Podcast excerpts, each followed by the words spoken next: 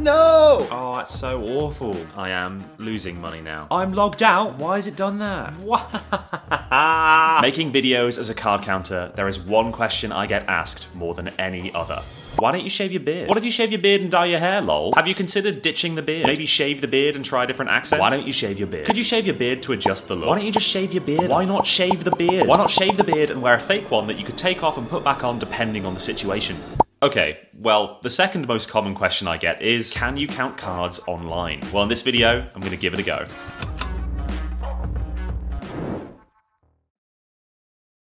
Counting cards works by keeping track of the cards that have been played in blackjack, so you get an idea of the ratio of high cards and low cards left in the shoe. With the right skills, you can use this knowledge to gain an advantage over the casino, betting big when the count is high and betting small when the count is low. I've done this in casinos in the USA and Europe, but the drawbacks to this are pretty major. Flights and accommodation already make it expensive, and when they catch you, they don't exactly like it. We feel that your is too strong for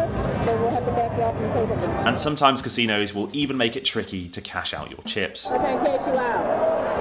Why not? It's our protocol. But we live in the age of the internet, where online blackjack is very much a thing. So the question is, is it possible to count cards online whilst sat at home just chilling? From what I can tell, there are two types of online blackjack. You've got the live games, these are dealt by an actual dealer, and then you've also got the automatic games, the cards are fully digital, a little bit like if you're playing online poker. We can immediately rule out these digital games. The cards are going to be shuffled every round, which renders card counting totally useless. So we need to seek out the live shoe games. But before I give it a shot, there are three potential problems that I can see being an issue. The first one is being banned quickly. In proper casinos, it can sometimes take quite a while for surveillance to catch me counting cards. That's because surveillance is a really tough job and they have a lot to do. Yeah, they're trying to catch card counters, but they're also trying to catch cheats, people that are going to steal, dealers making mistakes, and then just other stuff like if people are having arguments or I don't know, a fight breaks out. Point being, surveillance is a very tricky job because they're doing so many things, a card counter can go under the radar for quite a while. However, with online casinos, it really wouldn't surprise me if they have software that's detecting if people are counting, and if it catches a card counter, it bans them instantly. I don't know that they have software, but it would surprise me if they didn't. The second worry is not being paid out. It's very easy for them to make it very difficult for you to get your money out if they want to. And finally, and most importantly, poor quality blackjack games. Now, not all blackjack is created equally. Different rules such as whether you're allowed to double after splitting, whether you're allowed to double any two cards, or even if blackjack pays three to two or six to five, all dramatically affect the house edge. Some games just aren't beatable no matter how good at counting you are. From what I've heard, the quality of online blackjack games is pretty awful. However, it could just be a case of having to shop around a bit to find a good game. So my first task is to check out a few games and pick one to play.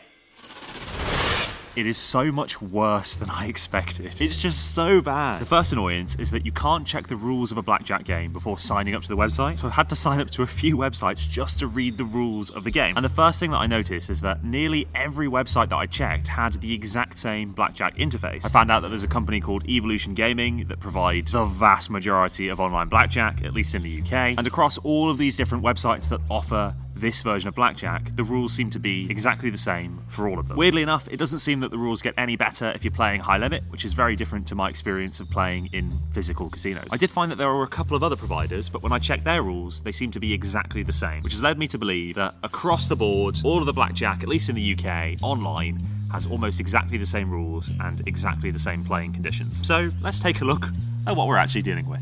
Here's a typical 8 deck game that I'd expect to find in the US. So rules wise, they'd allow double after splitting, you'd be able to double any two cards. Of course, Blackjack would pay 3 to 2, and out of the 8 decks that they would deal, they'd deal about 6.5 decks before shuffling. How many cards that are dealt before a shuffle is really important to card counters. We want as many decks dealt as possible. So if you were a high rolling card counter with a 70k bankroll, betting around this, you could expect to make about $95 per hour, with a 0.72% risk of ruin, which is the chance of you going bankrupt and losing all your money. I will add that betting hundreds of dollars per hand does attract a lot of attention, so how long you'd get playing like this before being backed off is who knows. The last thing I'd like to point out here is the N0. This is referring to the amount of hours that it would take for 84% of card counters to be break even or above. So you'd have to play this blackjack game for nearly 300 hours just to have an 84% chance of being up. So that is a fairly standard blackjack game. However, the blackjack games I found online are not at all this good. So first of all, we can say goodbye to doubling after splitting. You're also not allowed to split your hand more than once, which is a horrible rule. And most painfully of all, out of the eight decks of cards that they shuffle up and deal, they only deal half of them before a shuffle.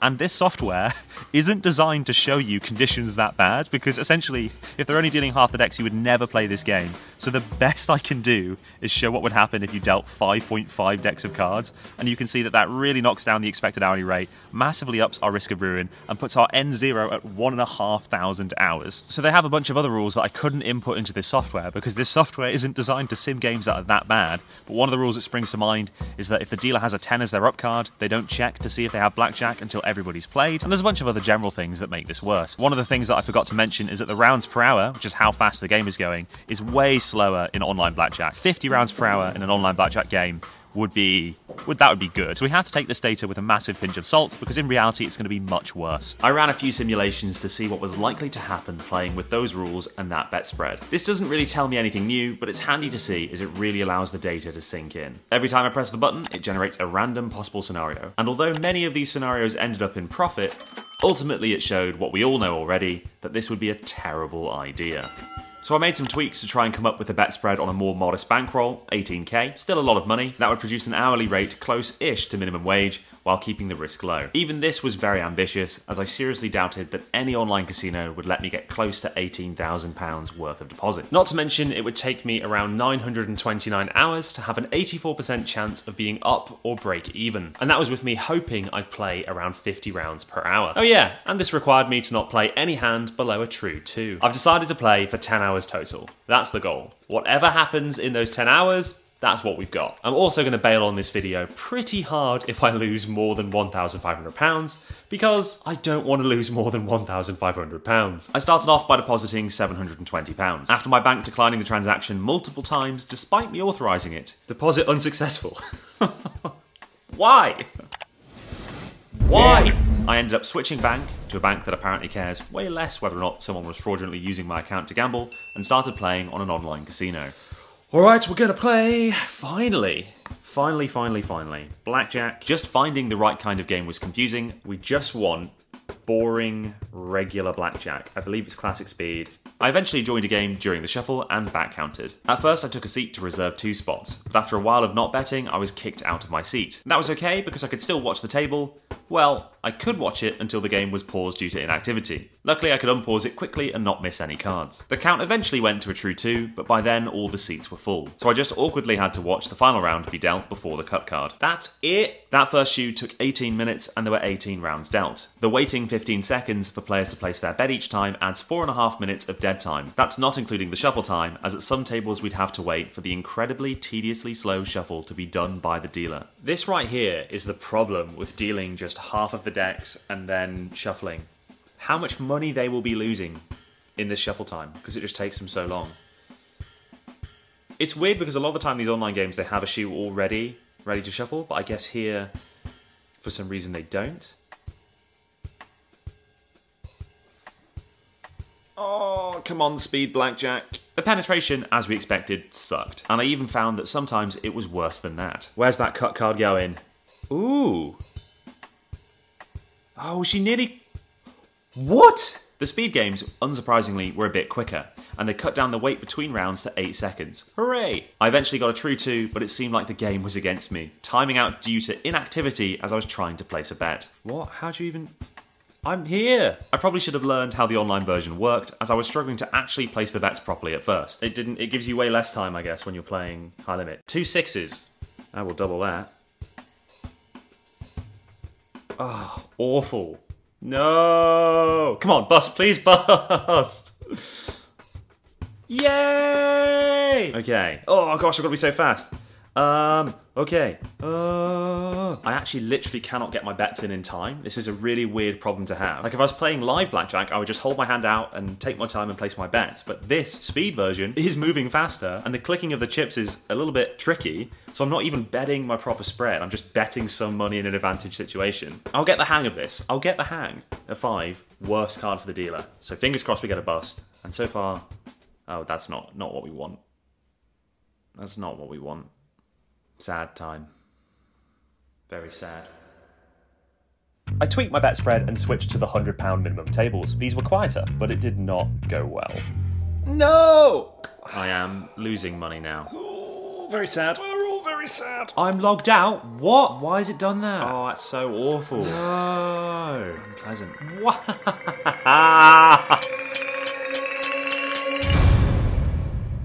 Yeah, I'm gonna take a break. Well, so far, it isn't going well. On the one hand, £440 really isn't a lot of money in the scheme of blackjack when you're betting £100 a hand. On the other hand, £440 is still £440. Let's put that in context. Yeah, it's more than a Nintendo Switch. I think I'd feel less bad if I was losing two grand playing a high quality blackjack game than I do losing 440 quid playing a really terrible game because with this it just feels like I'm throwing money away. Day two started with me staring off into space, asking myself, why am I doing this?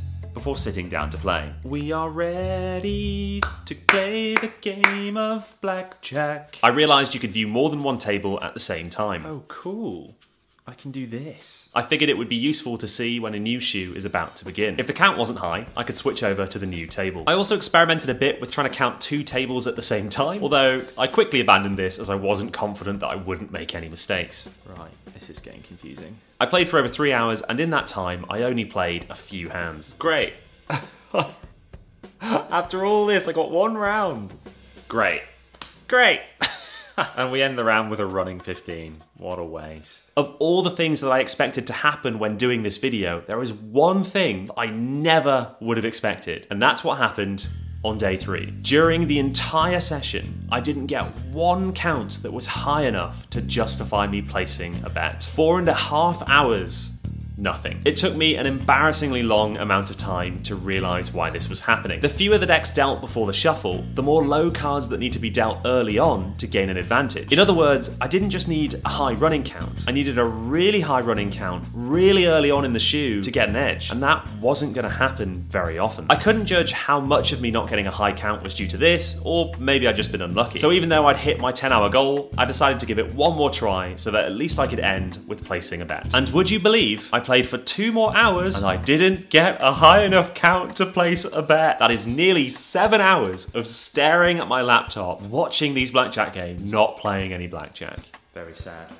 It was time to cut my losses, call it a day, and pretend that this whole thing never happened. But with that came one final challenge, actually getting my money out. Before we get to that, I want to share one more thing that I noticed that really highlights the shadiness of the online gambling world. Firstly, when you win a hand, they show you double the amount that you've actually won. If you bet £100 and you win, they say that you've won £200. This is very misleading. On the flip side, when you lose, they don't have text appear that says you've lost £100. Of course not. They just have a tiny little text at the bottom saying lose, so that they don't really draw any attention to it. Basically, they're making the wins feel bigger than they are, whilst just kind of ignoring the fact that you've been losing money. Now we get to cashing out. Here is the dodginess that is online gambling. I deposited £720 without any issues. There were no checks about my financial situation, whether I could afford to gamble the money, or where the money was coming from. I could lose all that money, and the casino would happily take it. In my case, I lost £385. But when it comes to withdrawing the money, that's when I needed to jump through hoops. I'm not saying that these requirements are bad, I'm sure there's good reasons for them, but it's the fact that you have to give this stuff over after you've gambled that's the problem. It reminds me of the times I've been playing in a real casino for hours and hours, and then I go to the cash desk to cash out, and then they say that they need to see my ID because they're not sure that I'm over the age of 21. Okay, so you're fine taking my money if I lose, but now I'm cashing out. Now you need to check that you've not been letting a minor play. So I downloaded a copy of my bank statement and uploaded it to the site. It was immediately rejected by their software for being the wrong person. And the reason it thought it was the wrong person is because on my bank statement it said my name was Mr. S. Bridges, not Stephen Bridges. I contacted support and asked them to approve this, and after a few days they emailed me back a generic copy paste type email as if they hadn't even read what I'd initially said. So I went to the bank and got a statement with my full name on it. I uploaded that. I was told it was too blurry. It really wasn't. My passport photo was also apparently too blurry, despite the fact it's the same one that I've sent to border control for them to verify me, so it's definitely fine. So I took a new photo of the passport and then the system told me that I'd modified the picture. So eventually, on a bit of a weird whim, I tried their video feature and I held up my driver's license and that seemed to work, despite the fact that that result was definitely way more blurry. But who cares? The point is, I was approved. So I finally had my proof of identity accepted and I cashed out my money. For some reason, it never asked me for a bank card, so I didn't give it one. I've got an absolutely wild last second update for you. They ended up sending me my withdrawal twice. I have no idea what they're playing at. What are they doing? And yes, I did send them an email letting them know, because I think it's fraud if I don't. So to answer the question, can you count cards online? Well, technically, yes, kind of, but is it worth it? Absolutely not. However, what is worth doing is supporting the sponsor of this video, Copilot. I've been using Copilot for nearly a year and a half, and in that time, I've actually had to scale back how much I talk about Copilot, because every time I'd hang out with a friend I hadn't seen for a while, I'd tell them about the service, and then once or twice, I was mentioning it to people that I'd already mentioned it to. But this is a sponsor segment, so now I can talk about why I think Copilot is so great. Copilot is a service that helps you reach your fitness goals. They do this through a combination of a real coach and a program to help you build consistency. I've worked out with varying degrees of consistency for years. I've tried pre-written workouts, but half the time they'd involve a piece of kit that I didn't even have access to at my gym, or they'd be way longer workouts than I was prepared to do. But then I came across Copilot when another YouTuber I follow did a Copilot spawn, and I thought, this looks pretty good, so I tried it out. Fast forward a year and a half, Copilot is now irreplaceable in my life. I heavily rely